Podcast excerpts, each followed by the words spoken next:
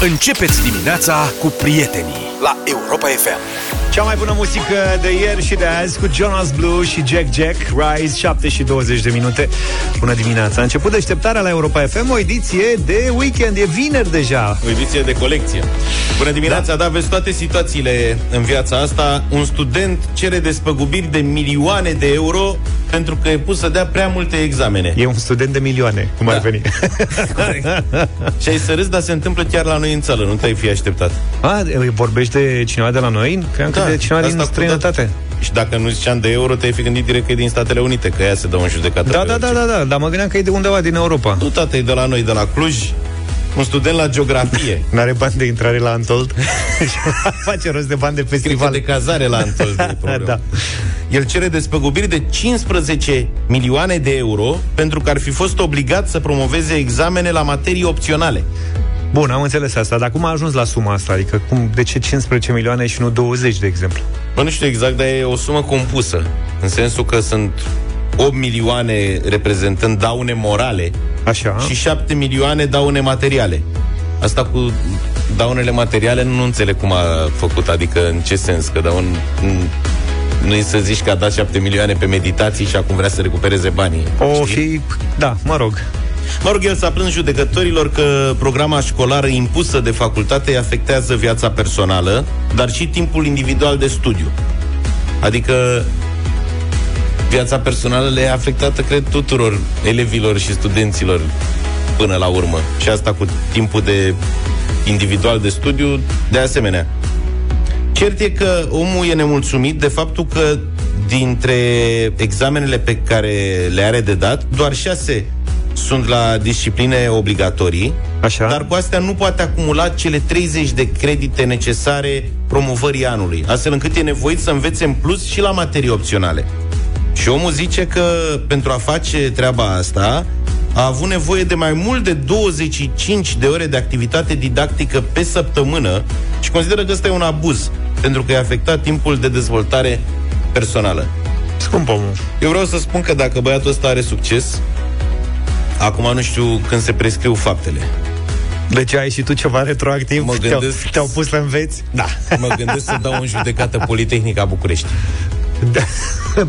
Pe motiv că? Bine, au trecut 20 de ani. Așa. Știi că eu am făcut un an de Politehnic. Da, știu că ai două facultăți la bază. Așa. Eu am făcut un an când eram mic, nu știam încotro să apuc și am dat la Politehnică, la mecanică fină. Ai, ai țintit ca lumea. Am zis că fac telefoane mobile și computere. Ai că le construiesc. De-abia atunci se lansau telefoanele mobile și luau având, zic, mamă, ăsta e viitorul. Am gândit-o bine. Dacă te țineai de facultate, lansai tu Nokia, Acum nu mai apucau da, Nu băgam în seamă. Așa. Băi, și m-am dus acolo Acolo am nimerit practic într-un batalion disciplinar, că de asta spun eu, acolo chiar poți să cer daune morale ca lumea. Așa. Era un batalion disciplinar format la vremea aia încă era armata obligatorie. Și la mine în an, la mecanică fină, erau practic, fără exagerare, cinci băieți și fete care își doreau să devină mecanici fini. Restul erau fugiți de armată. da. Și încă vreo 2-3 dezorientați ca mine, gen care nu știau ce drum să apuce în viață și veni să Trebuiau să plece, practic trebuia să pleci undeva și ți-ai găsit să pleci la și Politehnic. apropo de ce Așa. zice bă, deci eu practic am pierdut un an din viață. Eu acum n-am 41 de ani. Eu de fapt am 40 că unul s-a șters. Am și eu de asta zic că pot să-i dau în judecată ca lume. Pe caută un avocat bun, că uite câți bani se fac din uh, treaba Eu mă duceam acolo, deci programul la Politehnică era, începeam la 8 dimineața. Așa. Aveam două cursuri care durau până la 12 Bă, și ne, era făcut în așa fel încât, practic, de luni până vineri, cred că într-o singură zi puteam să plec. În rest, nu, pentru că după masa erau laboratoare care erau obli- cu prezență obligatorie uh-huh. și erau, în general, de la... Ultimul era de la 6 la 8. Deci eu, practic, stăteam de la 8 dimineața la 8 seara, prin campusul ăla din Politehnică, am bătut șorlii, am bătut toate cârciumile alea de pe acolo. Am jucat mult table. Și nu e ieftin să stai în cârciume, adică dacă trebuia să să recupere și banii. la 12 sau 2 cel mai târziu cursurile și pe urmă trebuia să stăm până la 4 sau 6 pentru laboratoarele cu prezență obligatorie. Și cheltuiei bani pe bere. Și apropo de credit, da. Apropo de creditele ăstuia, și se ce, trebuia să ai maximum 4 restanțe ca să poți să treci anul. Cu patru le-am trecut, deci creditele le-am luat, dar și eu eram la fel de nemulțumit ca asta cu materiile opționale. Deci asta e... Trebuie Deci ai să... rămas, ești în anul 2, practic, la... Tu găsești Politehnica. un avocat, Așa? am înghețat-o e până anul 2, cred că și acum dacă mă duc pe să o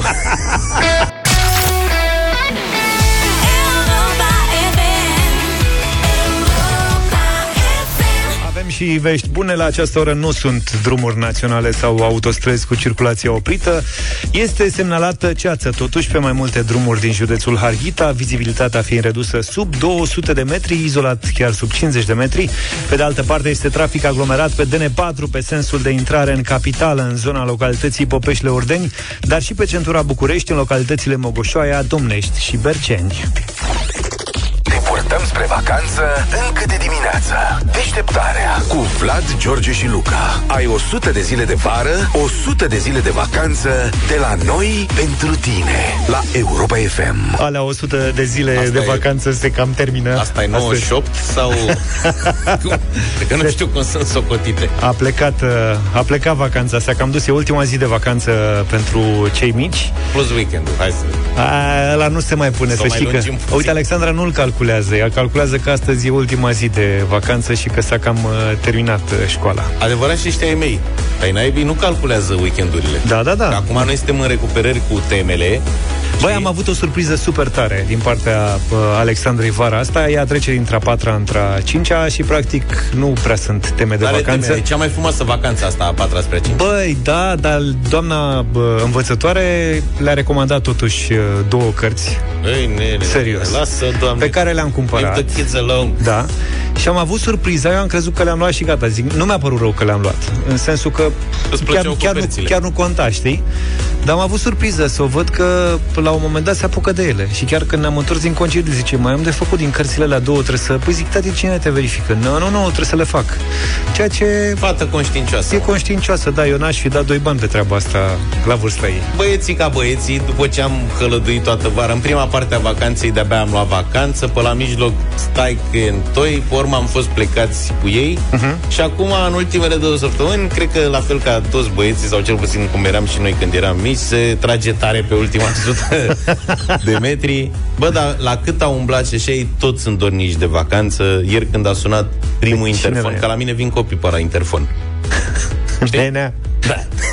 Nenea Luca este Radu pe afară Că la mare are telefon Acum se înțelege Am altfel înțeles. Dar ăștia mici se cheamă la interfon Ăla când aude telefonul lasă tot Era în toiul temelor Tată, dar a venit Alexică și mai e puțină vacanță Și băi, și eu ca un tată cu Generos. trecut De golan Du-te mă, tată, zic, lasă că vedem noi cu temele cum facem Dar ei sub nicio formă nu fac în weekend Asta vreau să... Uh-huh. Deci e, domne, chiar dacă e vacanță, weekendul e Weekendul weekend. e weekend, Da. corect. Și a lăsat temele și a ieșit afară și la un moment dat am ieșit pe geam să mă uit după el. Băi, și parcă era ca într-un film de la, știi? S-a deschis un, un uh, univers paralel acolo. Mi-aminteam de, de vacanțele mele din copilărie pe care le petreceam preponderent în jurul blocului.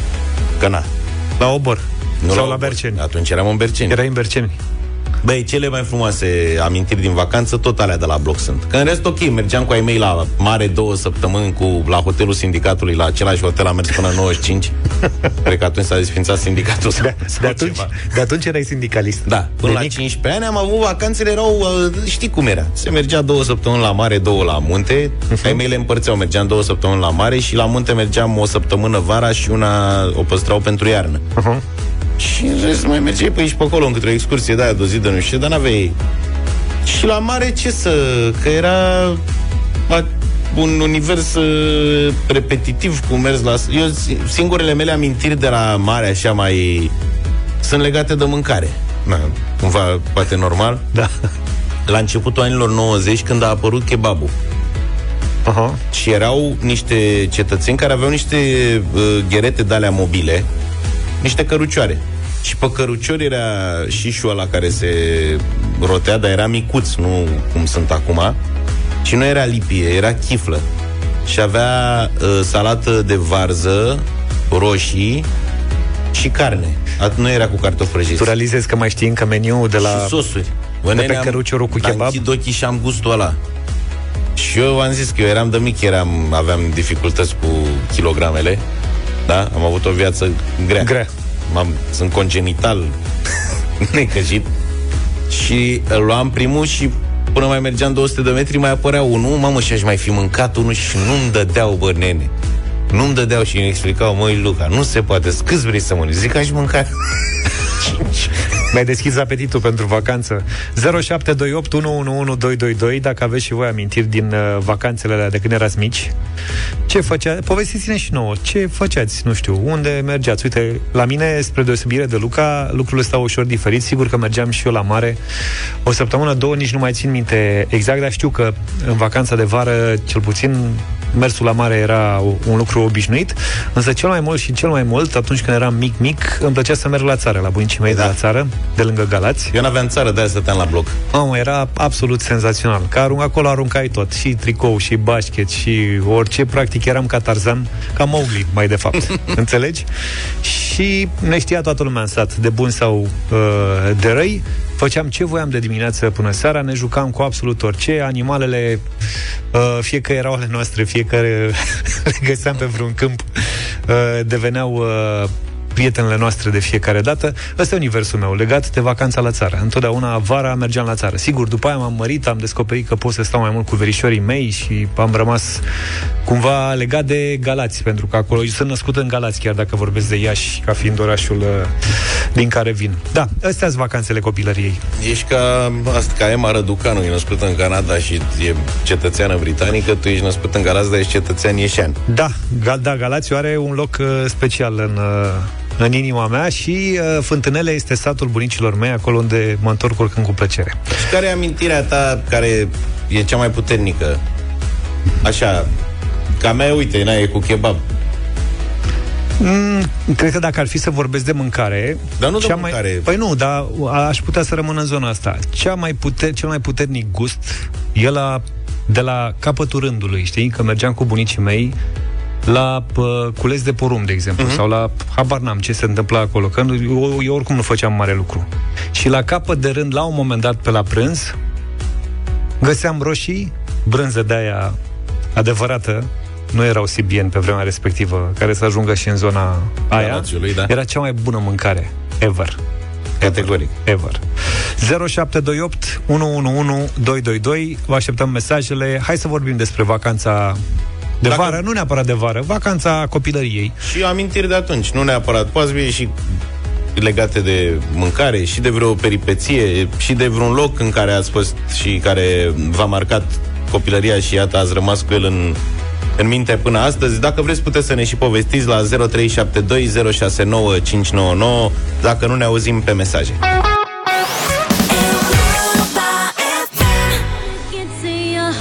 Fight the Moonlight de la Leon Rimes Vorbim despre vacanțele copilăriei Ce ne aducem aminte de atunci din vremea când uh, practic nu ne păsa de altceva decât eventual de făcut lecțiile Da, așa e. Am, vară. răs, am răscolit multe amintiri uh, plăcute în dimineața asta. Sunt foarte multe mesaje. Haideți să începem să ascultăm din ele. Da, o să dăm din ele, nu o să reușim nici de data asta să le dăm pe toate În fiecare an, în fiecare an am mers numai și numai și numai la mare. Sunt din Mangalia. am, și eu, am și eu un prieten din Mangalia și el la săracul ac- acum are 40 ceva de ani. Mă, când aude de concediu la mare, se ridică până, nu mai vrea. Și nu pleacă în Grecia? Ba da, da, nu, nu vrea mare nicăieri. nu vrea mare Nu, nicăieri? e sătul de mare, îți dai seama. E evident cumva Bună dimineața, domnilor! Alex din Iași sunt. Eu îmi amintesc când eram mic, mergeam cu bunici în fiecare an la uh, Olănești, la o bilete la tratament și ne cazam, stăteam în gazdă. Și aveam uh, fiecare din noi uh, un uh, tip de tratament, în așa fel încât în fiecare dimineață mergeam uh, și luam apă de la izvorul numărul 3, izvorul numărul 6, izvorul numărul 24, am zis că izvorul 24 era cel mai îndepărtat. Mergeam așa pe malul apei, foarte frumos. Și apoi beam apa aia cu gustul ăla de sulf, de ouă stricate și la amiază altele și seara altele, adică uh, nu se repetau uh, izvoarele la care mergeam. Și mi-amintesc că stăteam pe malul apei și prindeam mormoloci și îmi Ia plăcea să îi arunc uh, și să văd cum se lipesc de zidul din față, ca să zic așa. Săraci ce copil mormologi. defect eram. O zi bună să aveți. Mulțumim Uite, ne pentru povestește mesaj. și Florin din Cluj că vacanța de vară însemna la bunici, avea ambele perechi de bunici în același sat, dar nu ne plăcea mult mai mult de cei care stăteau la marginea satului lângă lacuri. Eram înnebuniți după pescuit, puteam petrece toată ziua pe lac. Nu ne era foame sau sete când eram pe baltă, aveam Băi, tot ce așa ne e. trebuia. Și ce știam că dăm de bucluc când venea bunicul să ne ia seara pe la 8-9, ne certa puțin, apoi ne punea să-i arătăm ce am prins. Și urma cearta de la bunica, care ne aștepta cu cina supărată că se răcește. A doua zi o luam de la capăt și vacanța se termina la 14 septembrie când veneau părinții după noi. Uite, asta mi-aduce aminte, apropo de nu simțeam că ne e foame și așa mai departe. Mergeam și în vacanța de iarnă la bunici și obișnuiam în fiecare an să merg cu plugușorul. Mie nu mi s-a întâmplat, domne, asta niciodată, să nu simt că mi-e foame. Băi, mergeam cu plugușorul plecam de dimineață și vedeam cine știe când. Bunica mea nu știa unde sunt, Da, pe da, unde da. umblu și așa mai departe. Dar nu simțeam că, uite, asta nu mi-aduc aminte să fi fost foame. Umblam cât puteam. Dar nu m-am gândit niciodată, băi, trebuie să mă întorc acasă să mănânc. Bine, de precizat că George până acum câțiva ani era ca un par așa de slab, era Da. un țâr. E o altă Deci îmi poveste. imaginez că în copilărie erai la fel de uscat. Da, da, da, da, da, da. Bună dimineața, băieții! Amintirile mele din vacanță. Pentru eu că am trăit la țară, pentru mine când începea vacanța, începea coșmarul. Termina școala, trebuia să vii acasă, du-te la păscu vaca, du-te cu oile, du-te la, la făcut fân, du-te la, la munci agricole, chiar dacă eram mai mici. Deci era mai bine pentru noi la țară când începea școala. Vezi? Dar oricum, una peste alta era frumos și atunci. Era cel mai frumos. Copilăria, nu se uită niciodată. Costel Gheorghiță, din Italia, vă sun. Apropo Da, de mă, vezi, muncile băi. de la țară, eu eram consultant. uh, Păi da, cel dar mult. tu erai acolo vizitator. Chiar dacă eram vizitator, mă mai punea să fac un alt. Dacă Ok, știi cum da, e, da. Fă focus sau mai știu eu ce chestii de genul ăsta. Am avut uh, ocazia prin povestea lui Constantin să vedem și cum trăiau copiii de la țară. De adevăratele. Cum era invers. Așa este, pentru că aveam prietenii mei de la țară, nu erau disponibili oricând. Pentru că trebuiau să meargă să muncească. Exact. Alături de părinților. Eu am crescut la țară și aveam un prieten care avea în livadă vreo 3-4 super cireși de toate culorile, galbene, roșii, dar când era vremea cireșilor dădeam atacul, cum ziceam pe vremuri, la alții prin livadă, în timp ce un văr care stătea lângă el dădea atacul la el în grădină, în livadă, pardon. Deci Lucian Oradea. Furau unii de la alții cum Adică nu era niciun farmec să mănânci de la tine din livadă cireși. Ideea era să, să fur de la alții. Știi? Să fur cu ghilimele de rigoare. Că, până la Evident. urmă... Evident. Neața băieți, Neața. Victor sunt în Norvegia. Salut, Victor! Cred că cea mai puternică amintire din copilărie e tot la țară. Ne duceau ai mei, noi stăteam în Ploiești, ne duceau ai mei la țară, însemna Vlăten de Iași. Și cea mai puternică dintre amintiri era dimineața când trebuia să duc vaca la cireadă. Țin minte că exista să o duci înainte să vină trenul. Era trenul de ora 8, Iași-Dorohoi. Când suna trenul, plecau vacile din, din uh, oborul ăla și le scoteau și plecau la pășunat. Bineînțeles că de multe ori mai fugeam după cârt. E, și după ce lăsam vacile, pe la 8 jumate, 8 și ceva, fuga la Jijea, la, la scăldat. Și de acolo, cum spuneai tu, da, uh, uh, George, de toate. Hai să fim sănătoși, să avem un weekend plăcut. Îți dai seama că dacă ar fi mers trenurile ca în ziua de azi, rămâneau vă- vacile nepăscute în anumite zile. că Da, puneau da, da, ceasul da. după tren cum ar veni. Da, dar uite că în ziua de azi, socră mea, de exemplu, are o casă într-un sat pe lângă Buftea. Așa? Ai mei nu vor acolo sub nicio formă, că n-au semnal. Și mai știu și de alți copii. Bravo. Apropo de asta, că generația noastră a trăit Da. da. copilăria la țară, unde a fost cazul, că eu, de Da, exemplu, n-am da, avut da, bunici da. la țară, dar mai știu prieteni, zice, bă, l-am dus pe fiul meu la țară, acum trebuie să mă duc 400 de kilometri după el, ce după 3 zile m-a sunat că el n-are semnal, n-are... N-are nu-mi place. internet, n-are...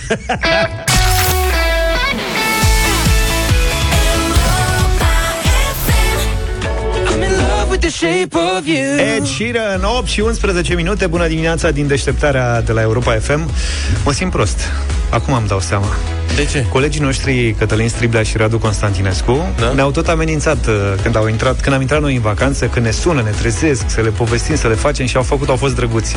Mereu au dat telefon pe la 10 fără un sfert, știi? Iar noi am zis să, să luăm pe Ah, Cătălin astăzi sensul în direct ăsta, și da, l-am da, sunat da. la 8. Nu e fair. Bună dimineața, Cătălin! Salut, Cătălin! Bună dimineața, Mai- bună dimineața, dar las că m-am uitat la Ema Răducanu și m-am trezit eu pe la 4 dimineața. Ah, Deci, foarte bine, uh, ești fresh. Mă gândeam eu că te uiți la tenis, că nu ratezi momentul.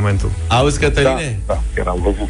Să știi că eu n-am uitat că m-ați sunat să-mi spuneți că s-a scumpit micul robor și te-am sunat și noi pe tine dimineața asta să spunem că e criză politică. păi da, mă, Da, micul, Luca, e, dar micul e mai scump, criza e mai ieftină. Am văzut că urmarea acestei uh, intervenții a fost faptul că domnii de la Obor au adus uh, mici pentru toată redacția. Acum nu știu ce poate să ne aducă criza asta politică. Păi Mă nu rog, aduce vreun luni, vine câțu. da. Da, da, Uh. uite asta, bună, bună Cu minți. observație. Deci ne aduce un, ne aduce un politician în studio luni, da. Hai Ia, să le chiar uite, spunem de asta, oamenilor. de asta eram curios ce se întâmplă. Te întorci de luni cu România în direct. Așa e, ne întorcem cu toată grila și România în direct vine luni la 1 și un sfert, ca de obicei. Invitat este Dan Barna. Am zis să pornim cu o ediție în care A, deci am- politicienii să vorbească direct cu oamenii. Da, Am nimerit-o Ai- cât de cât. Nu a fost câțu, da. mă rog, celălalt. da. Nu e, nu e încă domnul Câțu, o să ajungem și la domnul Câțu, e uh, domnul Barna Mhm. și am zis că ideea e mai bună decât să vorbească publicul nostru, ascultătorii noștri, cu cei care sunt în mijlocul acestei uh, furtuni politice, nu este și de aceea facem o ediție, cum s-ar numi, specială, în sensul în care Dan Barna vine, răspunde la întrebările celor care ne ascultă și vedem ce să alegem mai departe din uh, chestiunea asta. Sigur că mai punem și noi două, trei întrebări și eu de-abia aștept întâlnirea cu, cu publicul. Îmi dau seama că de când se petrece treaba asta, de vreo 10 zile, nu? Da. Uh, toată lumea a ascultat pe toată lumea în sensul că politicienii au ieșit la televizor, la radio, au dat interviuri, s-a vorbit, s-au luat decizii mărețe, e un scandal cum n-am mai văzut și cred că e rândul ca națiunea să se exprime, adică uh, e rândul oamenilor să pună întrebări, dar să și spună ce văd ei și ce înțeleg din această criză politică scandaloasă pe alocuri. Cred că ați văzut ieri în Parlament ce s-a întâmplat. Uh, un spectacol dezagreabil. Sigur că până la un punct râzi când îi vezi pe oamenii aceia că se agață la propriu de microfon, cum a făcut Florin Roman, și că sunt îndepărtați cu chestorii din sală, uh, dar după asta încep să devii îngrijorat pentru că nu e, cum să zic, uh, dincolo de bătălie politică și bătălie fizică de-a dreptul, îți dai seama că România e totuși într-un moment complicat.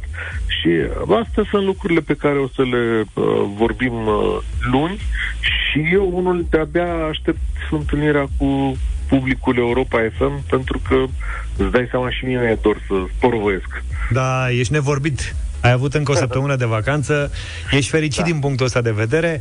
Așadar, România în direct, invitat Dan Barna, luni la 1 și un sfert la Europa FM. Reiei și proiectul Deșteptarea României?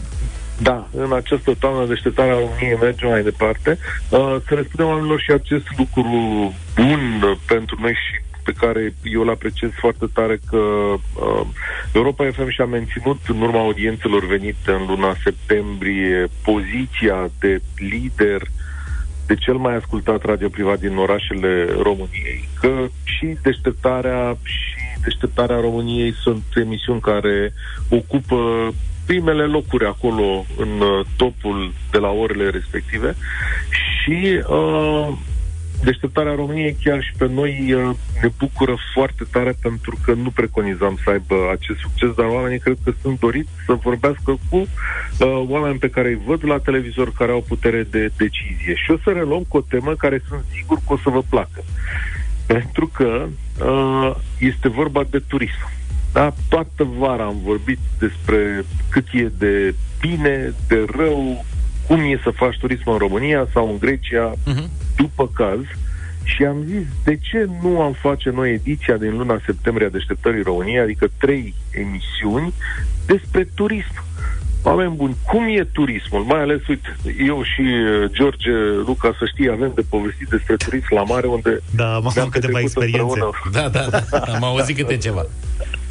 Da, să știi, am avut o noapte foarte interesantă în sensul că ne-am dus pe la, nu știu cât să fi fost 10, jumătate seara și nu am mai găsit niciun restaurant deschis. Cătălin Uh, era foarte... Bă, căutam și noi un loc unde să stăm. După live pe plajă am zis să stăm să ne relaxăm și el era foarte hotărât. Zice, te duc, eu știu niște locuri absolut senzaționale.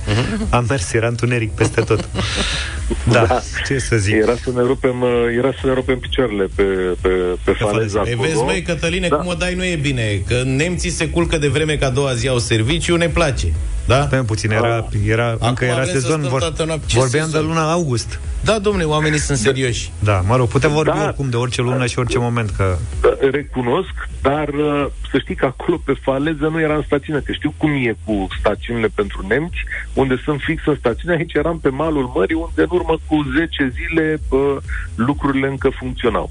Uh, Da, mă una rog. peste alta, una peste alta o să vorbim, da, uite, de la nemulțumiri de genul ăsta, dar și de la lucruri bune pe care le-am văzut. Deci chiar am văzut lucruri foarte bune și eu o să am de felicitat niște oameni care lucrează în industria asta pentru ce am văzut acolo. Uh, să știți că o să facem edițiile astea și avem invitați de seamă. Uh, primul cu care o să pornim, uite aici e o surpriză, este Cornel Ilie de la Vanc și acum o să mă întrebați de ce. O De să ce? mai povestim luni dimineață. De ce, domnule Pentru Cornel că- Ilie de la Van?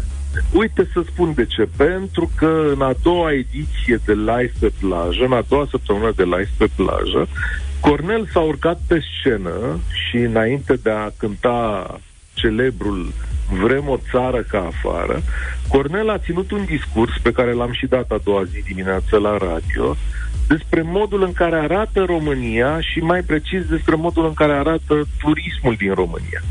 Și Cornel a vorbit atât de pătimaș și atât de bine despre ceea ce a văzut în jurul său și le-a cerut oamenilor să se poarte într-un fel mai bine și să încercăm să reparăm ce e în jurul nostru, încât pur și simplu ne-a inspirat în, uh, în ideea aceasta. O să, o să recuperez discursul acela pentru cei care erau în vacanță. Da, da, o da, să-l și să-l auziți, difuzezi, uh, pentru că e foarte să-l bun. auziți.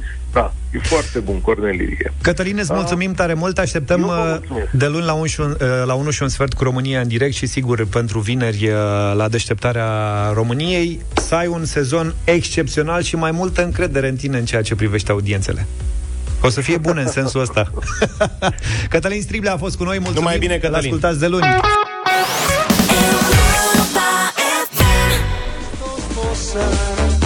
Dacă vreți să ascultăm Marina, vă aștept la 0372069599 cu un vot. A mea e tot de la mare. Eram cu părinții, aveam... Era înainte de Revoluție și cânta o formație în uh, cârciumă. Cum era pe vremuri, Da. restaurantul și trupa. Exact. Și la un moment dat au început acordurile piesei mele favorite de la momentul respectiv, care era asta. Ho, ho!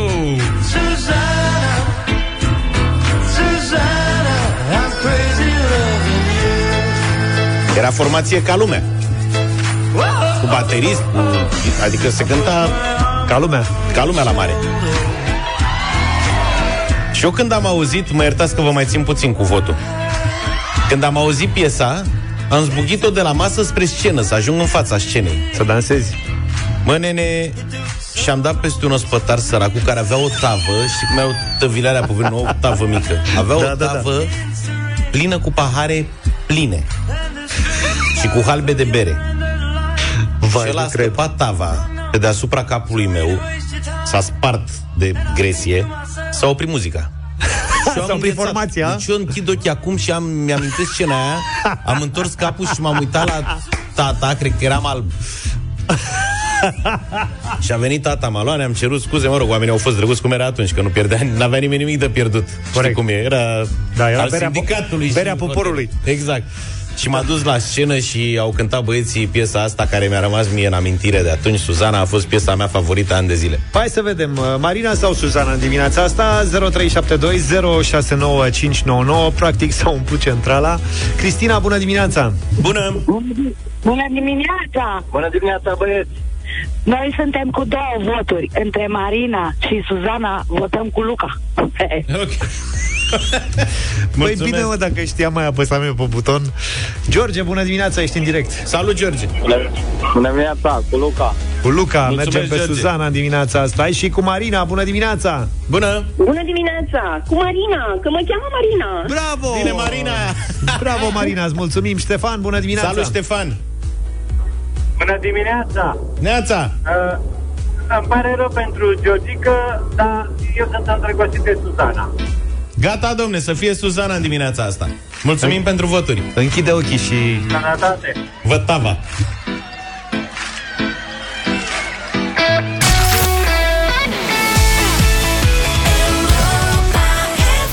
și 34 de minute. Cum să nu faci risipă de bani, de resurse, cum să și economisești în același timp? Toți ne punem întrebările astea cu diferite grade de succes în răspunsuri și în practică. Pentru un buget bine pus la punct, ascultăm acum în deșteptarea sfaturile și ponturile ANG. Putem aprofunda apoi și de pe platforma Cât ai spune leu lansată de ANG România pentru a contribui la sănătatea financiară a românilor. E un ghid ANG pentru o mai bună sănătate financiară, simplu de înțeles și care te ajută să gestionezi bugetul tău și al familiei. Vorbim acum despre sănătate financiară la Europa FM, iar sfaturile ne sunt oferite de ANG. Cât ai spune, leu. Cine se trezește de dimineață prinde din mers doza de inspirație ING pentru o viață financiară mai sănătoasă. Sfaturi generale, practice și ușor de înțeles pentru bugetul tău și al familiei. Pentru un buget calculat la virgulă, cât ai spune leu, rămâi pe aceeași frecvență cu Europa FM. Bugetul este cel mai bun prieten al sănătății financiare în familie. Planificat și administrat împreună. Am stabilit deja asta. În primul rând, nu uitați, cheltuiți întotdeauna mai puțin decât încasați. Creați un fond comun de economii cât să vă acopere nevoile de bază pentru 3-6 luni și creați un fond de urgențe pentru situații neprevăzute. O altă opțiune este ca banii să fie puși la comun, chiar de acolo să fie cheltuiți. Un buget lunar de administrare comună este ideal. În acest caz, este bine însă ca fiecare să-și păstreze pentru sine o anumită sumă lunară pe care să o folosească așa cum dorește. Și să nu uităm de economisire. Ar trebui să încercăm să punem la păstrare cel puțin a cincea parte din venituri.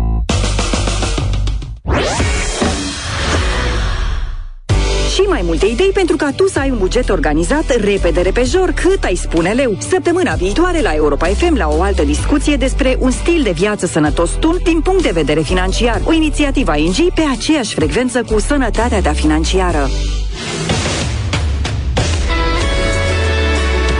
Europa FM Pe aceeași frecvență cu tine.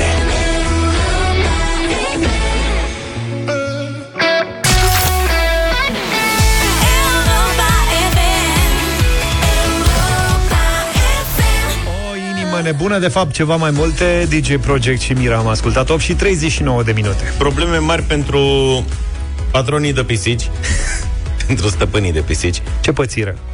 Domne, zice că au apărut niște studii acum din cauza modificării comportamentului uman în perioada asta a pandemiei. Așa. Mai exact, în cazul celor care lucrează de acasă, al telemuncii, pisicile au devenit foarte stresate. Tu vorbești serios? Da. Pe în loc să se bucure, bine, de fapt, cred că cei care se bucură sunt căței. Asta că e. ei sunt foarte fericiți. Da. Uh, în principiu ar trebui să-i bagi în seamă și își doresc să-i bagi în seamă ori de câte ori e, E, posibil. ideea e că așa cum căței se bucură, pisicile sunt în depresie. Sunt mai sclifosite, ca să folosesc da. un termen mai... E un studiu publicat de The Times în Anglia, care spune că pisicile au devenit stresate și anxioase de când stăpânii lor lucrează de acasă. e cu cercetători cu alea cum e la britanici, n-a, n-au cum să reușească și spune că modificările aduse rutinei unei pisici au întotdeauna potențialul de a provoca stres deoarece sunt creaturi cu multe tabieturi. Eu știu și oameni cu multe tabieturi care au fost stresați, dar pisicile sunt pisici. Zice că ele nu mai au parte de locurile alea liniștite, ele sunt obișnuite în timpul zilei să, să doarmă, stea liniștite, da. să nu le deranjeze nimic. Bă, da, e la modul că ele suferă fizic, adică nu-i de glumă. O asistentă veterinară Spune că pisicile se confruntă acum cu mai multe afecțiuni legate de stres, probleme care nu erau la fel de frecvente înainte de, de pandemie, cum ar fi, de exemplu, blocarea vezicii la motani și cistita, care au devenit mai frecvente. Bă, adică e treabă serioasă, nu e... Da, da, da, vorbim de un studiu. Și zice că din cauza stresului, pisicile au fel de fel de uh, devieri de comportament, respectiv nu mai folosesc litiera. Se răzbună. Nu se și detaliază Așa. ce folosesc. Își lin cor- uh, compulsiv corpul, da, deci se spală în neștire. Într-una? Sau mier, miorle în timpul nopții. Și cum noi avem o comunitate vastă de stăpâni de pisici la Europa FM, ne-au dovedit-o de fiecare dată când a fost cazul, îi rugăm să ne ajute și în dimineața asta cu ceva feedback uh, românesc. Dacă și pisica noastră e stresată în urma lockdown-ului de anul trecut și în urma telemuncii celor în cauză. Deci dacă lucrați de acasă și aveți pisica stresată, se linge în continuu, miorle noaptea, nu mai faci în litieră, se duce numai la wc Dați-ne și nouă un mesaj la 0728 111222 de preferat audio cu o povestioară sau sunați-ne la 0372069599 să vorbim de pisică sau motan, să vedem cum o reglăm. Da, hai să nu ne limităm, hai să, poate și-au schimbat comportamentul și alte animale. Nu știu, poate aveți vreo Da, iguană, dacă poate aveți, țineți da, acasă arici. vreun șarpe, arici, vreun E la papagal, modă, un exact. porc de Guinea, un cățel. Orice. Plecând de la pisici, în principiu înțeleg că pisicile au o, o problemă, da. uh, sau au avut o problemă în uh, perioada asta. 0372069599, chiar ne-ar face plăcere să stăm de vorbă, sau mesaj audio la 0728 111222 mesaje pe Deja a WhatsApp. început, uite, și legat de munca de acasă și pisici. Am două și dacă mă duc cu gunoiul, urlă la ușă. nu știu zău ce să fac, că mă voi întoarce la birou. Na. Vezi, uite, sunt probleme.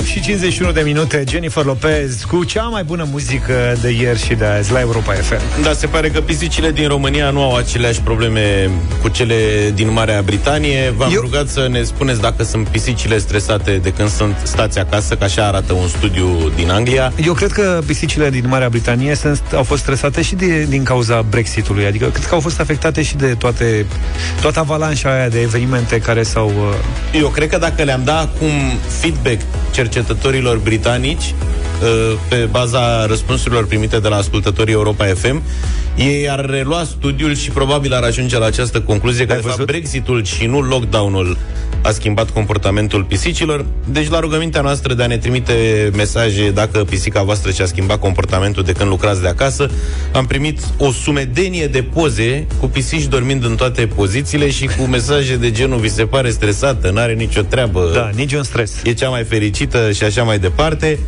Am primit și un scurt mesaj audio.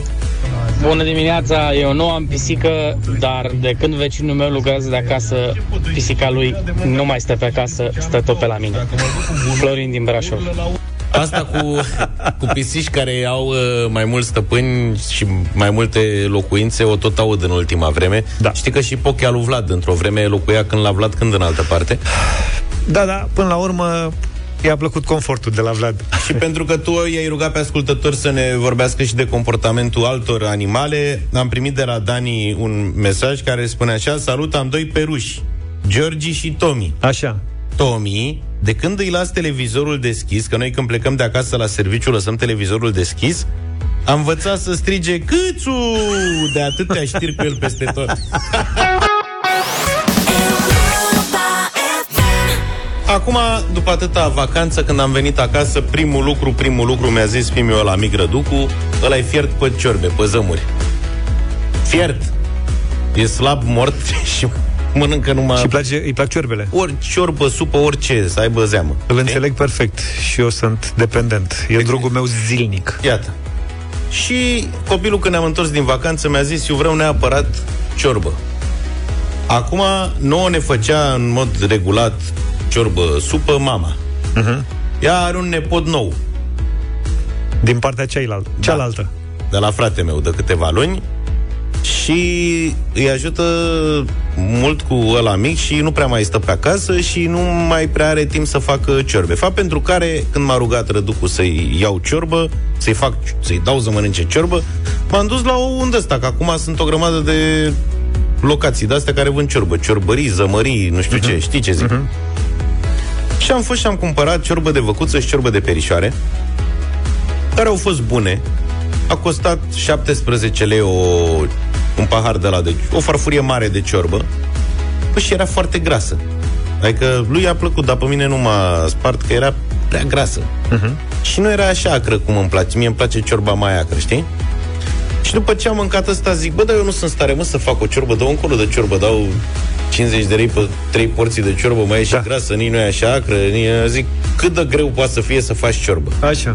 Și am sunat-o pe Nu e mama. ușor, că am încercat eu când eram uh, mai tânăr. Am sunat-o pe mama, i-am cerut două, trei detalii, am mai intrat pe net, m-am uitat că acum asta e fița, te uiți, și, pe, și am pus cap la cap eu mai multe informații și m-am apucat de ciorbă. Și secretul a fost că mi-am adus aminte că aveam de la bunica Dumnezeu să o ierte într-un fund de dulap o oală sub presiune.